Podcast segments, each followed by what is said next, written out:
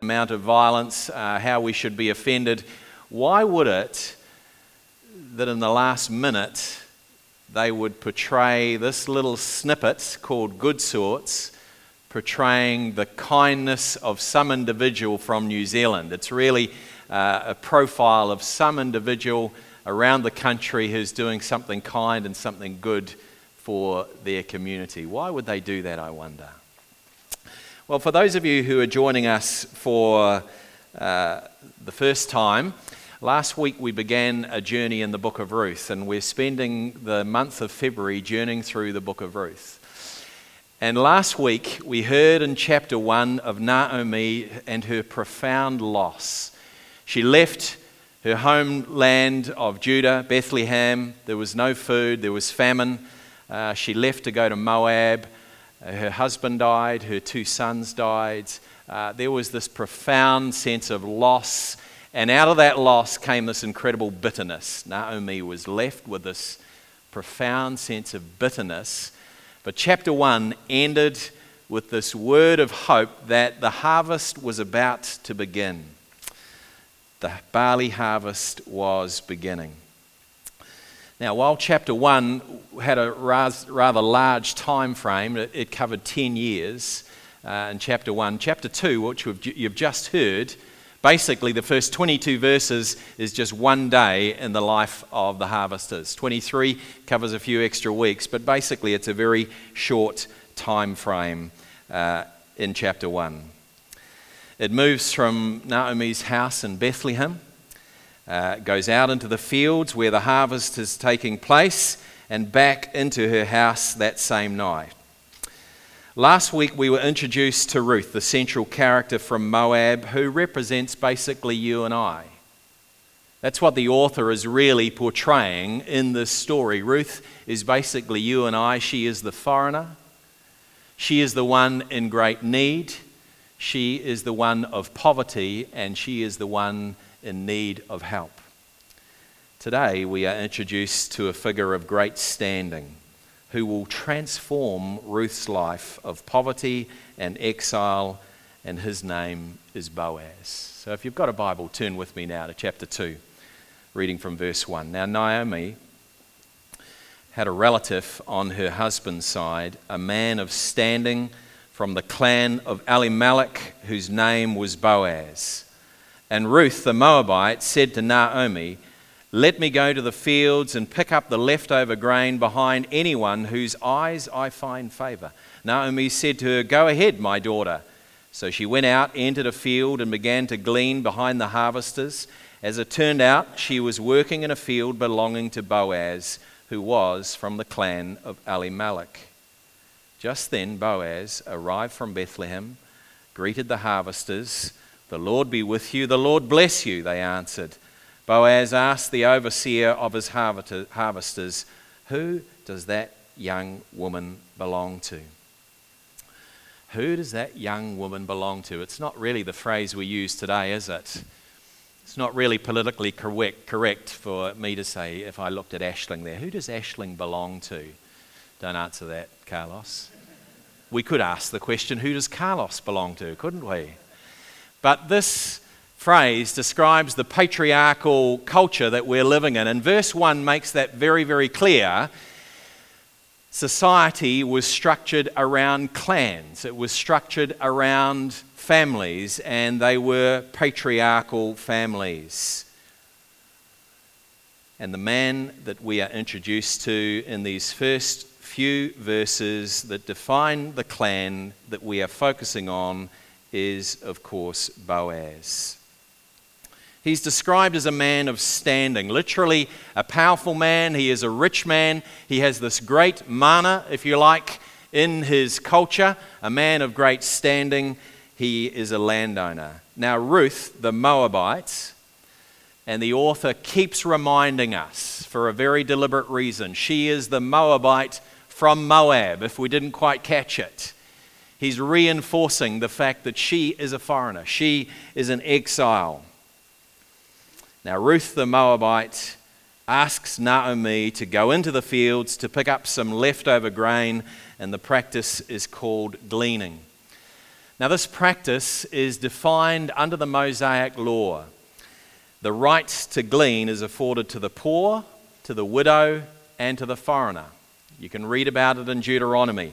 And Ruth fitted all of these criteria. She was poor, she was a widow, she was a foreigner. She had the right to go and glean in the field. So she went out, and as the author suggestively records, as it turned out, she was working in a field belonging to Boaz, who was from the clan of Elimelech. Now, we could read that as a happy coincidence, or we could discern God's sovereign hand in placing Ruth in that particular field. Boaz arrives into his field, and the greeting he offers and receives, the very greeting that you offered and received this morning, from his workers is a formal blessing. It reveals the faith of the man, this man of standing. Boaz was a man of faith. The Lord be with you, and the priestly blessing that comes back from his servants, the Lord bless you. He sees a stranger in his field and he asks the foreman, Who does that young woman belong to? The overseer replied, She's the Moabite who came back from Moab with Naomi. She said, Please let me glean and gather among the sheaves behind the harvesters. Now, it's worth saying here that the Moabites were a despised people, they were hated by the Israelites. And you can read why in Deuteronomy 23 3. Now, this makes the response that Boaz is about to offer to Ruth all the more striking.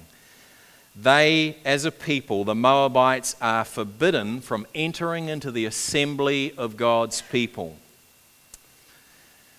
And so, this response of Boaz is quite remarkable. She's not welcome in Israel according to the law. According to Mosaic law, yet here we find Boaz embracing her with a warmth and a generosity. Look at verse 8 and 9. So Boaz said to Ruth, My daughter, listen to me. Don't go and glean in another field. Don't go away from here. Stay here with the woman who work with me. Watch the field where the men are harvesting. Follow along after the woman. I've told the men not to lay a hand on you. And whenever you're thirsty, go and get a drink from the water jars that the men have filled. So, this incredible favor that is bestowed, this warmth, this generosity that's bestowed on a foreigner, quite remarkable given the Deuteronomic law that said she was to be excluded. Boaz extends her favor, and Ruth's response is this beautiful example of someone who gets what it means to be touched by the grace of God. She humbles herself and that's what happens when you encounter the grace of God. Look at verse 10. At this, she bowed down with her face to the ground. She asked him, Why have I found such favor in your eyes that you notice me, a foreigner? She's struggling to understand how this man of standing could embrace her and offer her such generosity. Why have I found such favor, she says. But that's what grace does. Grace has the power to transform people. On Friday, Mary and I went off to celebrate her birthday. We went to the movies. See, we've gone up from fish and chips to the movies this week. And we went along and saw a, a very delightful movie called A Day, what's it called? A Day, A Beautiful Day in the Neighborhood. It's Tom Hanks's latest. And basically, it follows a real life story of a guy called Fred Rogers. And he was a Presbyterian minister. Uh, he also had a children's program uh, that, that ran in America for many, many years. And he was one of the most kind people that you would encounter. But the story of the film traces a hard bitten, angry and bitter, angry and bitter uh, journalist and he goes to interview Fred Rogers. And this journalist is known for writing scathing reviews. He's sliced and diced people with his pen, and he goes and meets this minister, and he is undone by the kindness of Fred Rogers. He is undone by the grace that he has extended. If you get a chance to go and see it, you'll get a taste of kindness. Boaz has confirmed her ability to glean in the field, but more than that, he offers Ruth protection. No hand will be laid on her. And this is no insignificant thing. You can imagine a young woman, a young foreign woman who comes into the field with maybe 20, 25 other male workers, and Boaz says, Not a hand will be laid on this woman. Not only that, he says, Look, if you're thirsty, you go and drink from the jars of water that these men have provided. Boaz goes on to describe how he's heard of Ruth's loyalty, and in verse 12, he invokes the blessing of God upon her. May the Lord repay you for what you have done. May you be richly rewarded by the Lord, the God of Israel, under whose wings you have come to take refuge. It's a great picture of what's going on for Ruth here. She has come under the wings of God's refuge. So the author is making it clear what's going on here is God's providential hands. A beautiful image that is being portrayed. What we're hearing here is actually a revelation of the very character of God. Ruth's response, May I continue to find favor in your eyes, my Lord, she said. You have put me at ease by speaking kindly to your servant, though I do not have the standing of one of your servants. You see, Ruth sees herself as being lower than even the servants. She knows her foreign status. She's not even a servant in Boaz's fields. It's reminiscent of Luke 15, the prodigal son, when he goes away and he squanders all that he's been given and he finds himself in the pig pen and he cries out and he knows that he's in a worse place. Even my father's servants back home are in a better place than I am here in this pig pen of despair. Well, Ruth knows she's lower than a servant, and yet Boaz is welcoming her in, offering her protection, going beyond what the law says he must do. Verse 14, lunchtime arrives, and there's a break where Boaz's kindness continues to shine. He invites Ruth to come over, come over beside him, come near. He offers her bread and wine. He instructs his men to pull out bundles of grain. See, she was scratching around in the dirt, getting little bits, little, little single pieces of grain. And here Boaz says, No, no, he instructs his servants to pull out full sheaths. So she's not just getting portions of grain, she's getting full sheaths of grain. The text records for us because of that gift of Boaz, she ends up gathering 13 kilograms of grain that day. More than she could have hoped for if she was scratching around in the dirt. She comes back with 13 kilograms of grain. The text records for us that this is the nature of God. For the person who humbles themselves as a servant, God pours out his favor. Now, this word that Ruth uses three times, translated favor, is an important one. She use, it's used in verse 2, in verse 10, and verse 13 to describe her experience of blessing. Translated favor here, it comes from the Hebrew word chen, and it's usually translated grace, but here translated favor. Sometimes pleasant, sometimes beauty. Remember Naomi's name literally means pleasant. Ruth begins this chapter hoping to find this grace this favor. Look at verse 2. Let me go into the fields and pick up the leftover grain behind anyone in whose eyes I find favor. She's hoping that she might experience this favor. When she does find it in the person of Boaz, she is almost overcome. How can this be true? This is almost too good to be true. She bowed down. She asked him, Why have I found such favor in your eyes that you notice me. And then in verse 13, once she has tasted this favor, once she experiences the grace of God, she longs that she will never lose it. Look at verse 13. May I continue to find favor in your eyes, my Lord, she said. And that's often our journey, isn't it? A similar journey, perhaps, for you. We yearn for God's favor. We hope that we might experience it. And when we do experience it, it is so sweet. It is such a joyful experience. We long that we would never, never lose this favor, this grace. Well, night falls and Ruth returns to Bethlehem with her bounty. She returns to her mother in law, Naomi, picking up in verse 19. Her mother in law asked her, Where did you glean today? Where did you work? Blessed be the man who took notice of you. Then Ruth told her mother in law about the one in whose place she has been working. The name of the man I work with today is Boaz, she says. The Lord bless him Naomi says to her daughter in law. He has not stopped showing his kindness to the living and the dead. She added, That man is a close relative. He is one of our guardian redeemers. Now, verse 20 is basically a turning point in the book of Ruth. It's a transition point in the whole book. Naomi pronounces a blessing on Ruth, but notice the change in her heart. Remember, back to the end of chapter 1, she was so bitter. She was blaming God for everything that she had lost. She was blaming God for her bitterness. And now, as she sees the grace that's been extended to her daughter in law, something in her heart has changed. Her attitude is, is so different now.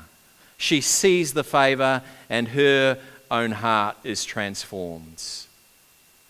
And then we get to the heart of this book when Naomi announces to Ruth that Boaz is one of our guardian redeemers. He's a guardian redeemer. Now, what does that mean? Well, to understand that, we really need to go back to Leviticus 25. A guardian redeemer is someone from your family, a male, close relative, like a brother, perhaps an uncle, perhaps a cousin, who is legally responsible under Mosaic law to help you when you fall. So, if you fall into hard times and you have to sell some of your lands, a guardian redeemer has a legal right to purchase that land back so that you get the land back. He also has the responsibility, if you fall into hard times, you have to sell yourself into slavery. The guardian redeemer is the one who will redeem you, literally, buy you back from your slave owner, and you are free again. That's his role, the guardian redeemer.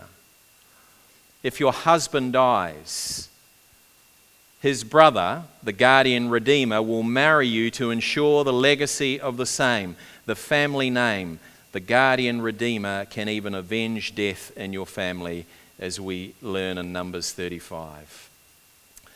Now, I grew up in a family where I had five kinsman redeemers. I had five elder brothers, and they didn't always know that they were my kinsman redeemers, but I knew. I knew that when I rocked up to Methven High School, I didn't have too many problems out on the fields because I had five older brothers. The problem was when I got into the classroom and I sat down and I said my name, and the teacher would say, Oh, you're a Crossan, are you? Yeah, we know your type. I trust you're not like your brothers, Stuart. That's not quite what they said. The guardian redeemer has this responsibility of redeeming a slave, of buying back land, of avenging a death, but supremely, about ensuring that your legacy will continue, the name of the family continues. A brother, an uncle, or a cousin of the dead man must provide this role. Naomi states in verse 20, The Lord bless him. Naomi said to her daughter in law, He has not stopped showing his kindness to the living and the dead. Now, there is some ambiguity in the Hebrew in this verse. This kindness that she refers to that is applied to both the living and the dead, meaning both Naomi and Ruth, but also her dead husband and dead sons. Where is it coming from? Is it coming from Boaz or is it coming from the Lord's hand himself? The NIV picks up the ambiguity very helpfully, I think. The kindness described to the living of the dead is it from the Lord? Is it from Boaz? Is it from both? Kindness, chesed, translated loving kindness, mercy, or favor. It's demonstrated on this harvest day by Boaz and the protection and the water and the bread and wine and the sheaves of wheat but Naomi's faith has been kindled, and she can now see the hand of God. She can see God's favor. She can see God's grace getting poured out into her extended family through her daughter in law. Something in her heart has begun to be awakened. What's the state of your heart this morning? What's the state of your heart this morning? Is it a heart that is in need of God's grace? Is it a heart that has been suffering from loss? Has it been stained by bitterness? The grace of God can transform the hardest of hearts. You see, if you have known loss, grief, and heartache, you may be tempted to follow the journey of Naomi. But Ruth is portrayed here for us, full of faith willing to serve, humbles herself before God's grace, and her rich reward from Boaz is more than she needs. That's the character of God. Jesus Christ is our guardian redeemer. He is the one who avenges death, redeems the slave, and guarantees our legacy.